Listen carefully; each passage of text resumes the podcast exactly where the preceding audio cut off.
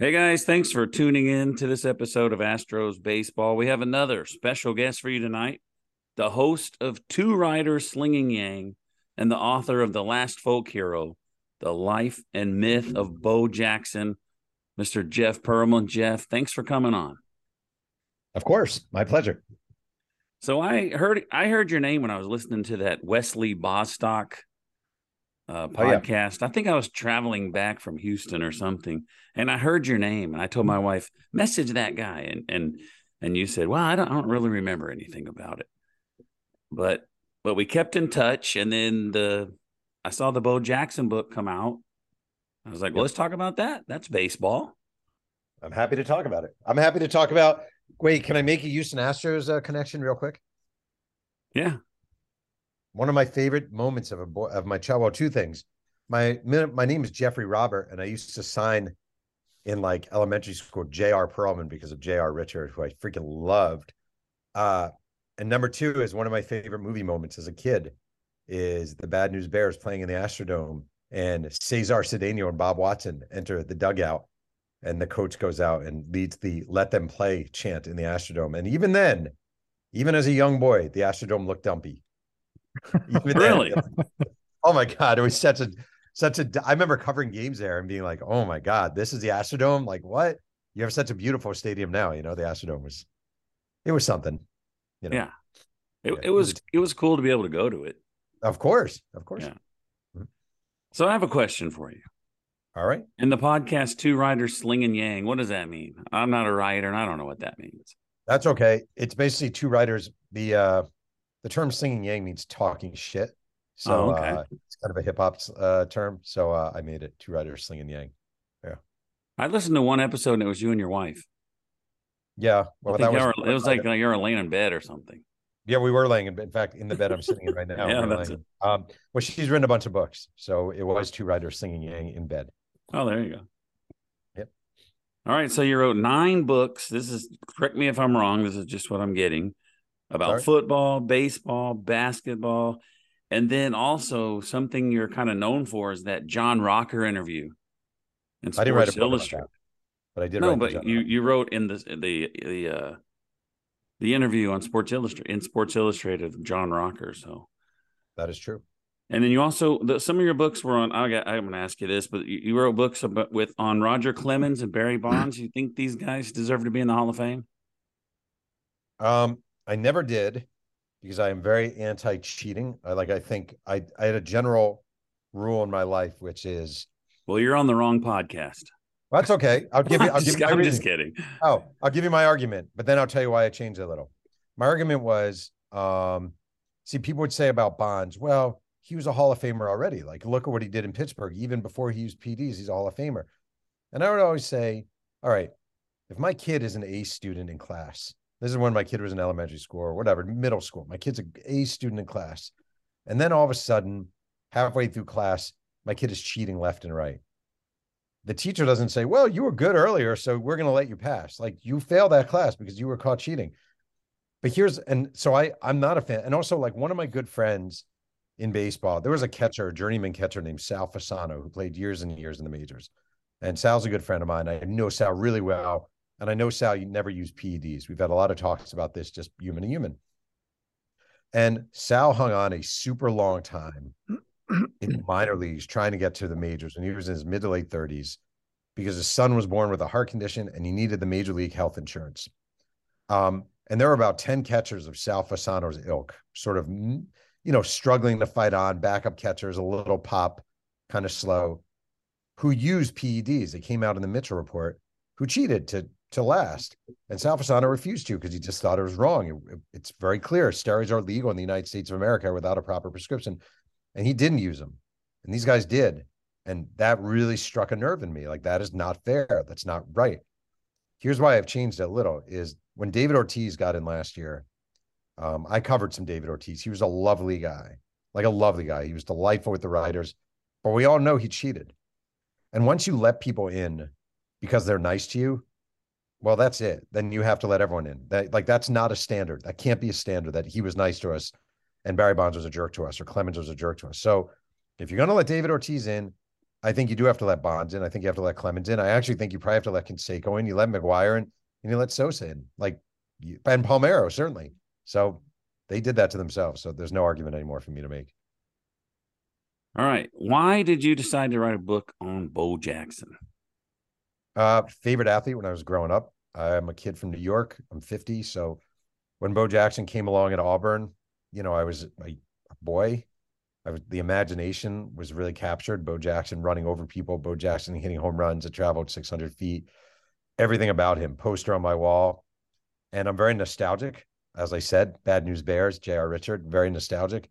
So the idea of writing about someone who I loved as a kid, but I didn't know that much about was very intriguing to me. So that is why I did Bo Jackson.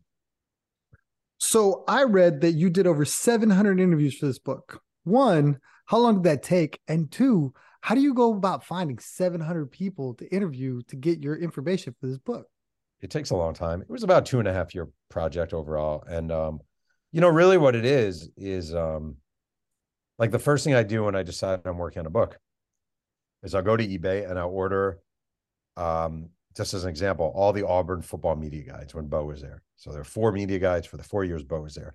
And I'll make a file for every single person in all those media guides. And then I'll reach out to every single person all those media guides. Same thing with baseball and Bo, same thing with track and Bo. Then you'll go and get his high school yearbook. And you'll go through every person in the high school and you start trying to find these people. And then you go through the Royals and the Raiders and the White Sox and the Angels, you know, and you just, it becomes this obsessive thing where you don't just want to talk, you don't just want to talk to sort of I don't know, you know, uh, George Brett and Frank White. You want to talk to the guy who played four games with the Royals, but might have one really unique memory. You want to talk to minor league teammates. You just want to talk to everyone. So I get really hardcore into it. Did you get to talk to Bo Jackson? I only talked about once. So basically, when I first started working on the book, I sent a couple of my other books and a letter to Bo.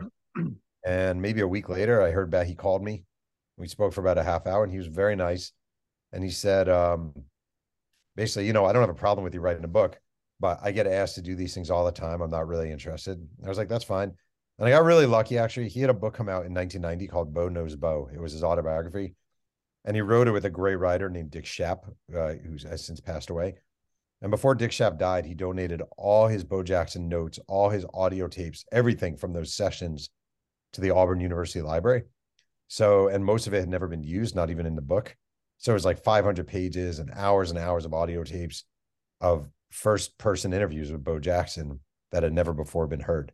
So that was very helpful for me. Didn't Dick Schaap like Jeremy Schaap's dad, right? The guy from ESPN? Correct. Same guy? Correct. Um, so I'm not a book writer. I don't think I could ever do it. But I know that if I wanted to write a book on Bo Jackson, I'd probably never meet him. Do you feel like you could write a book on somebody without ever really meeting him? Well, I have met Bo Jackson before. Um, but I do actually. I th- the thing is like a big part of it all is how he impacted others. You know, so just as an example, he spent a year in Memphis with the Memphis Chicks when he played minor league baseball. He was drafted in 86 by the Royals, was assigned to Double A Memphis. And I probably interviewed 25, 30 teammates, coaches, ball boys, back girls, uh, administrators with the team. And I'm not saying a biography is what Bo Jackson is literally thinking in his head because I, I, don't know what you're thinking. You don't know what I'm thinking. We don't know that. But I can tell you how someone acted, how people responded to him, how he impacted people, what he did to a city, what he did to a town, what he did to a clubhouse. So um, the goal isn't to tell you what Bo Jackson was thinking. The goal really is to tell you what Bo Jackson was like and how he impacted folks. It's a good answer. Have you ever upset anyone? With stuff you writ- wrote in your book. And you mentioned John Rocker. He wasn't so happy with that story. um, he threatened to beat me up. I sure, man, all the time. Like that's the thing about this business is um basically there are two choices what you want to do in life when you're when you're a writer, especially when you write books about when you write biographies. You can be the guy who writes a love letter. Like Roger Clemens is a perfect example. Roger Clemens did not like my book. And I could have written a I could have written a book the Rocket, legend of legends, you know, and it could have been great stories about him throwing heat and striking out 20 Seattle Mariners and blah, blah, blah. And that would have been totally fine. Like, there's nothing wrong with that. Sports has a place for that, but it's not what I want to do. Like, I want to tell true stories. I want to tell accurate stories. I want to, like Roger Clemens, just as an example, he had a brother. Roger grew up in Ohio mainly and then moved to Texas. And he had an older brother, Randy, who was his hero. uh, and Randy got really into drugs, became a drug addict, and his ran his his wife, so Roger Clemens' sister in law, um, wound up getting murdered by drug dealers. Now, that is a fascinating part of someone's life, like just fascinating. It was a fascinating part of Roger Clemens' life because this was his hero became a drug addict. Would Roger Clemens prefer that not be written about? I mean, probably.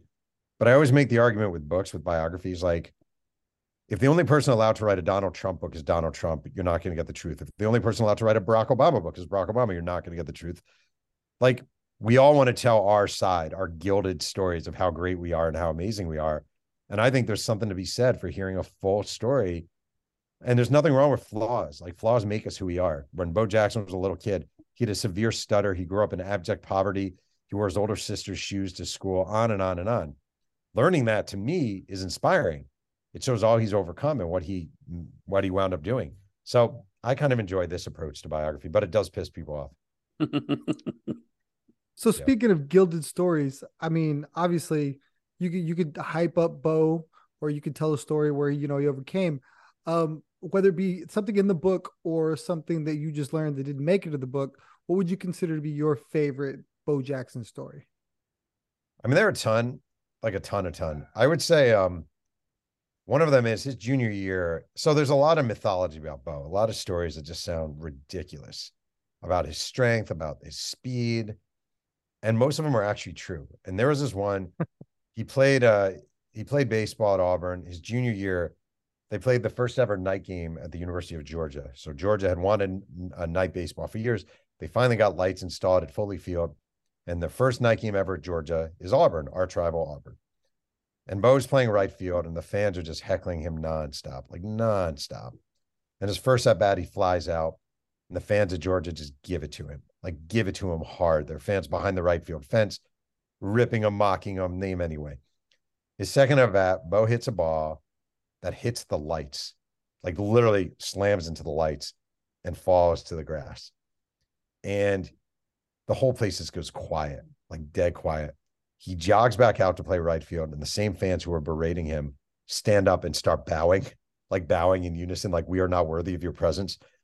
This was also 39 days before The Natural came out, the movie where Roy Hobbs hits the lights. So Bo Jackson literally hit the lights before Roy Hobbs. His next two at bats, he homers, he homers again. In his last at bat, he doubles, and the fans boo him because they're disappointed by just a double for Bo Jackson. Unreal. He's was the there best. any I'm sure that I guess that may have been something you learned, but was is there anything that you found out that you didn't know that is kind of interesting? I mean, a million different things. The guy, oh, yeah, I'm pretty sure. yeah, yeah, no, no. I mean, he's. I don't. That's a fair question. He, um, he athletically, he was just a freak times a thousand. All right, like I always say, like right now in the NFL, Tyreek Hill is probably the fastest player in the NFL, and he's preposterously fast. And you see him, and you just think this guy is fast. Bo Jackson ran a four one three forty at Auburn which is faster than Tyreek Hill has ever touched. And Bo Jackson outweighed him by 30 pounds. Then he goes to the Raiders in the NFL and they they clock him in pads on grass and he runs a 419. The coach of the Raiders is Tom Flores. He doesn't believe it. He has Bo run it again. He runs it a 417. His first major league at bat. This is amazing. His first major league at bat, September 2nd, 1986. Today, by the way, is Bo Jackson's 60th birthday. I just want to say. He um his first major league at bat, He's with the Royals. They're playing Steve Carlton is pitching for the White Sox. At the time, Steve Carlton had 321 wins, future Hall of Famer. Uh, on the seventh pitch of the at bat, Bo hits a ground ball to second. Okay, to second. Tim Hulett fields it. Steve Carlton has to rush to the bag. Bo beats it out easily. Behind the home plate, behind home plate are a bunch of scouts, including Art Stewart, the Royals chief of scouting, and he clocks it. And he looks at the scout next to him and he said, I missed that. What'd you get? And the scout says, No, I missed it too. And the other guy says, I missed it. And uh, Art Stewart says, Well, I got a three six. The guy goes, I got a three six. He's like, I got a three six. It was the second fastest timing ever from home to first by a right-handed hitter in Major League history. Um, the only faster was Mickey Mantle, but that was with I. There's no way Mickey Mantle was faster than Bo Jackson. Like it was probably with a clock that went tick tick tick tick tick as opposed to digital. and the crazy thing is, after the game, Bo Jackson admitted he had never heard of Steve Carlton. Like didn't even know who he was. He was just like the accidental tourist playing Major League Baseball. It's really cool. so I really, I really, I mean, I think I know your answer, or at least I kind of know it. But the question that, you know, a lot of people ask and a lot of people wonder obviously, if Bo never played football, Bo never gets hurt. Hmm. You think he's a Hall of Famer? And if so, you know, what kind of numbers? I mean, do you think he would have been like first ballot? Do you think it would have? I mean, because a lot of it was like freak athleticism, right? Does that Yeah. something that he could have maintained for a long period of time?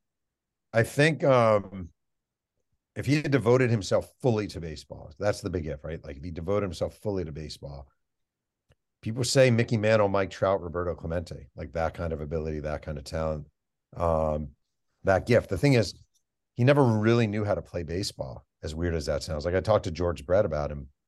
And when he came to the Royals, he just he didn't have much baseball experience. And like his outfield routes were crude, running the bases was awkward. He didn't really know how to move runners over.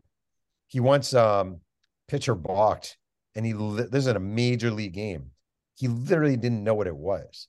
Like he did not know what the balk was. So he was really raw. But I think, and also like he never had the benefit of going to the winter league in the Dominican to fine tune his skills, going to instructional ball. Like he didn't have any of that. So I think if he did, he could be as great as anyone we've seen, but he just he just didn't have it. He never even really played a full season, right? Because he had to play football. Well, no, he always played a baseball full season. He would in his contract. What it was was once baseball ended, Oh, then he played Yep. football. he got up to two weeks. So he usually would join the Raiders at the eleventh game or tenth game. Oh, okay. Mhm. All right. So I know there's like Deion Sanders and other. Is there any other two sport athlete that you would compare to him, or like how how would you rank him? How much more awesome is Bo Jackson than Deion Sanders? I think he's the greatest athlete who's ever lived. Like I think he's the greatest athlete who ever walked the planet. I'll tell you, this is my pitch on Bo Jackson being uh, insane. He um he went to McAdory High School in Alabama. He won back-to-back state decathlon championships his junior and senior year. His senior year, he did it without ever taking off his sweatpants. Uh, he sprained his ankle midway through. Still was far enough ahead that he didn't have to run the 1500, the last event, which he hated. He hated the 1500. The next day, the baseball team needed someone to pitch a playoff game. He hadn't pitched all year. He started, he struck out 13. In his high school career, he stole 90 of 91 bases. Um, he was caught one time by a guy named Sam Doss, a catcher at Jess Lanier High. And uh, the next at bat, he homered, cross home plate, winked at Sam Doss. Um, you know, he he won the he set a national record with for uh, home runs in a single season by a high school player. He had 20 and 25 games. He missed seven games for track. So, like, you know, he won the Heisman Trophy. He was drafted in the second round by the New York Yankees coming out of high school, would have been the number one pick overall, but they didn't know if he would sign. Was the number one pick in the NFL draft by the Buccaneers. Could have been an Olympics track and field athlete without question. Maybe Jim Thorpe, you could put in the conversation. Deion is in the conversation. To me, Bo is just head and shoulders the best. So it sounds like this book was like a, a, a labor of love. Like you, it wrote itself. Like you had no problem getting this it. on paper. I loved it. I, it the problem is like you can't use every story because there's so many. I'd have to be a ten thousand page book, but it was a joy for me. I love. I'm also I'm probably like you guys. I mean, there's something about digging into athletes and teams who you loved when you were a kid that is not that all dissimilar to like maybe you were growing up and you loved Hall and Oates and you hear Maneater on the radio and you get a feeling of being at a high school dance or you're in the kitchen and someone is cooking spaghetti sauce and reminds you of being in your grandma's apartment when you were six and smelling like that's what it is to research Bo Jackson for me. It's it shoots me back in time to 15 years old, Mahopac, New York, loving Bo Jackson. So it was really a joy. It was like a love letter. So with that being said, uh, is there another labor of love in your future? Another book that you're thinking about? You know, something else that you're very passionate about, or is it going to be something a story you want to tell? Any plans like that? I'm not sure right now. If you have any ideas, the Cesar Cedeno story, the uh Dickie Thon story. I mean, you give me a good Astro. I'm happy to uh happy to write. You know, it's funny. I've had a lot of people, don't hate me for saying this, who wanted me to write about the Astros, you know, cheating scandal. And I was like, ugh, I just don't think that'd be fun. Like I want to at least enjoy myself. In two years of writing about that, I don't think it would be fun. But if you have any good ideas, I'm all ears. I don't know if it could be a book, but obviously the Altuve coming. I was going going to say that. That that's the one that I feel like needs to be told. Like the Sure. fact that they told him to go away, he was too small, came back. You know, that that's Yeah, the I- story. So the one thing I'll say about guys like that, I'm I'm not disagreeing with you even remotely. But um, how old is Jose Altuve? Is he like is he, is he even 30 yet? Is Jose oh yeah, He's 32. I feel like I like writing about athletes once they've lived a fuller life beyond sports because I actually think I think the most fascinating part of an athlete's existence is the end, is dealing with your sports mortality of having to see I can't really do this anymore. Um, and he's not there yet. He's obviously still an excellent player. So I need more time before I tackle Altuve, but I'll add it to the mental list. But I'm not paying you 10%, just so you know. Fair. I understand. Did you write a book on Brett Favre? Because he you had to add some chapters to that. Ugh. what a freaking I mean, what a mess, man. No kidding. I mean, here's what I always say about Favre. I mean, I I really enjoyed the book. His family's great. Like there are a lot of people in that experience who I really came to love, including his mom Bonita, who's just the best. But like, you're from Mississippi. Mississippi is a dirt poor, dirt poor, dirt poor, impoverished state in America. It's a poor state in America. You decide it would be a good idea to divert welfare money. I mean, people need that money. Like that money is not a joke. People need to build a volleyball arena at your alma mater because your daughter plays volleyball at Southern Miss.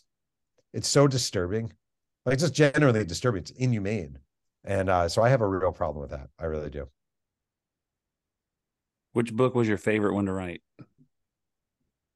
I wrote a book about um, a league called the USFL, which is the United States Football League. And uh, Donald. Trump owned the New Jersey Generals and like Herschel Walker, a lot of guys, Jim Kelly, Houston Gamblers were a team. Houston Gamblers with Steve, with uh, Jim Kelly were a big team in the run and shoot. And I always wanted to write it. I love that league as a kid. It captured my imagination times a thousand. Everyone told me not to write it. It's not going to sell. Nobody cares. I was like, I don't care. I love this book. I love this subject.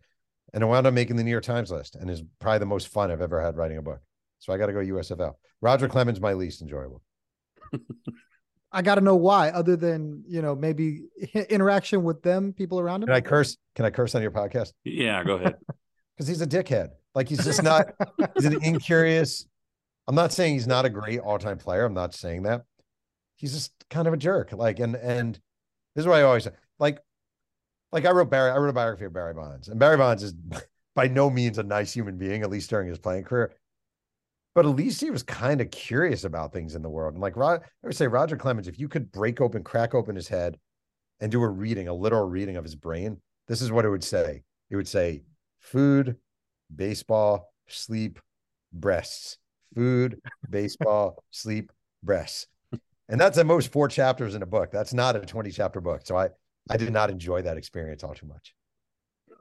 So my memories of Bo Jackson is one, one of them is probably everybody.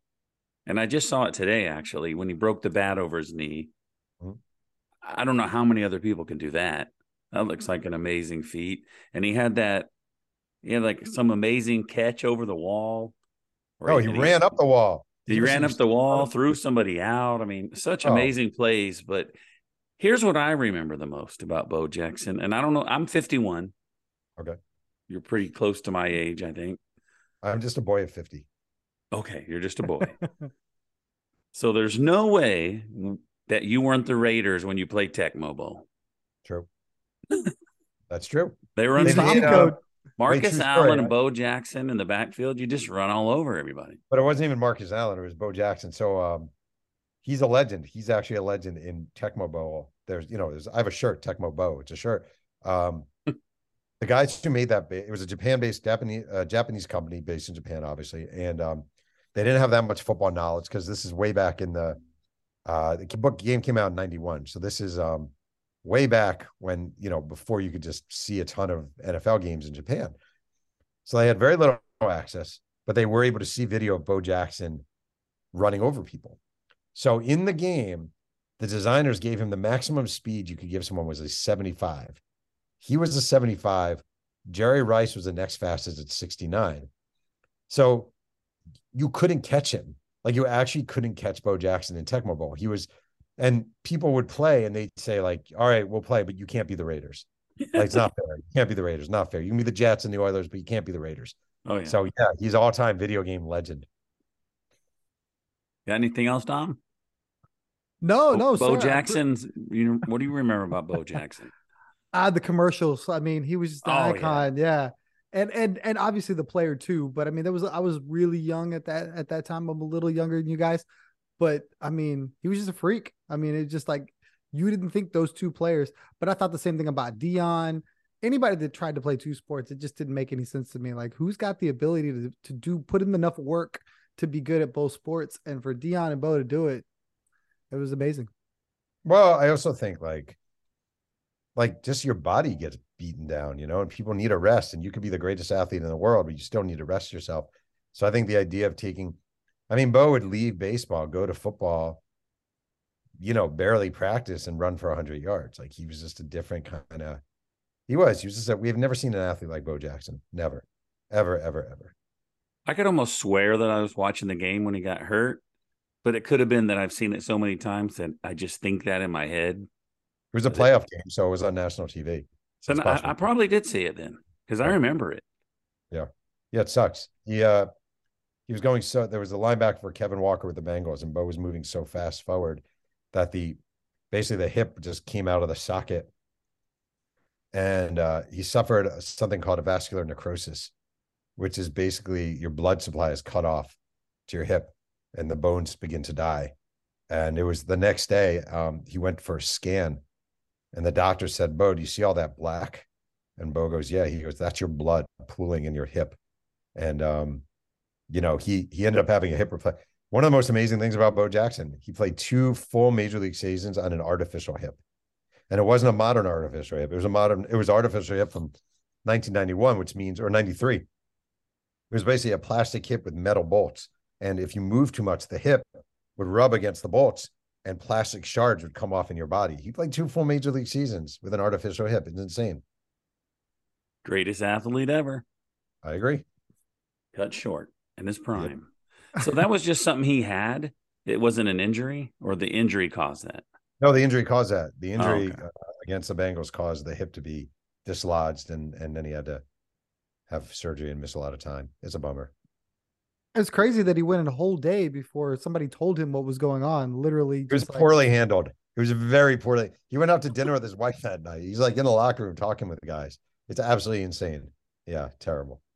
Is there anything time. else you want to add? Uh, it's book. the finest book ever written, ever by anyone. It's better than the Bible. It's the Bible. No, I'm just kidding. no, I'm happy to talk. I appreciate you guys having me on. Seriously, live from my bed. All right. Well, we appreciate you coming on, and we appreciate everyone out there tuning in this episode of Astros Baseball, and we will see you next time. Enjoy all your favorite sports like never before at BetMGM. Sign up using code CHAMPION and receive up to $1,500 back in bonus bets if you don't win your first bet. When you register with BetMGM, you'll get instant access to a variety of parlay selection features, live betting options, and the best daily promotions in the business. And with BetMGM at your fingertips, every play and every game matters more than ever. Remember to use code CHAMPION and receive up to $1,500 back in bonus bets if you don't win your first bet. Place your money line, prop, or parlay bets with the king of sportsbooks today. BetMGM and GameSense remind you to play responsibly. See BetMGM.com for terms. 21 plus only. Virginia only. New customer offer. Subject to eligibility requirements. Rewards are non withdrawable bonus bets that expire in seven days. Gambling problem? Call 1 800 Gambler. Promotion. Promotional offer not available in Washington, D.C.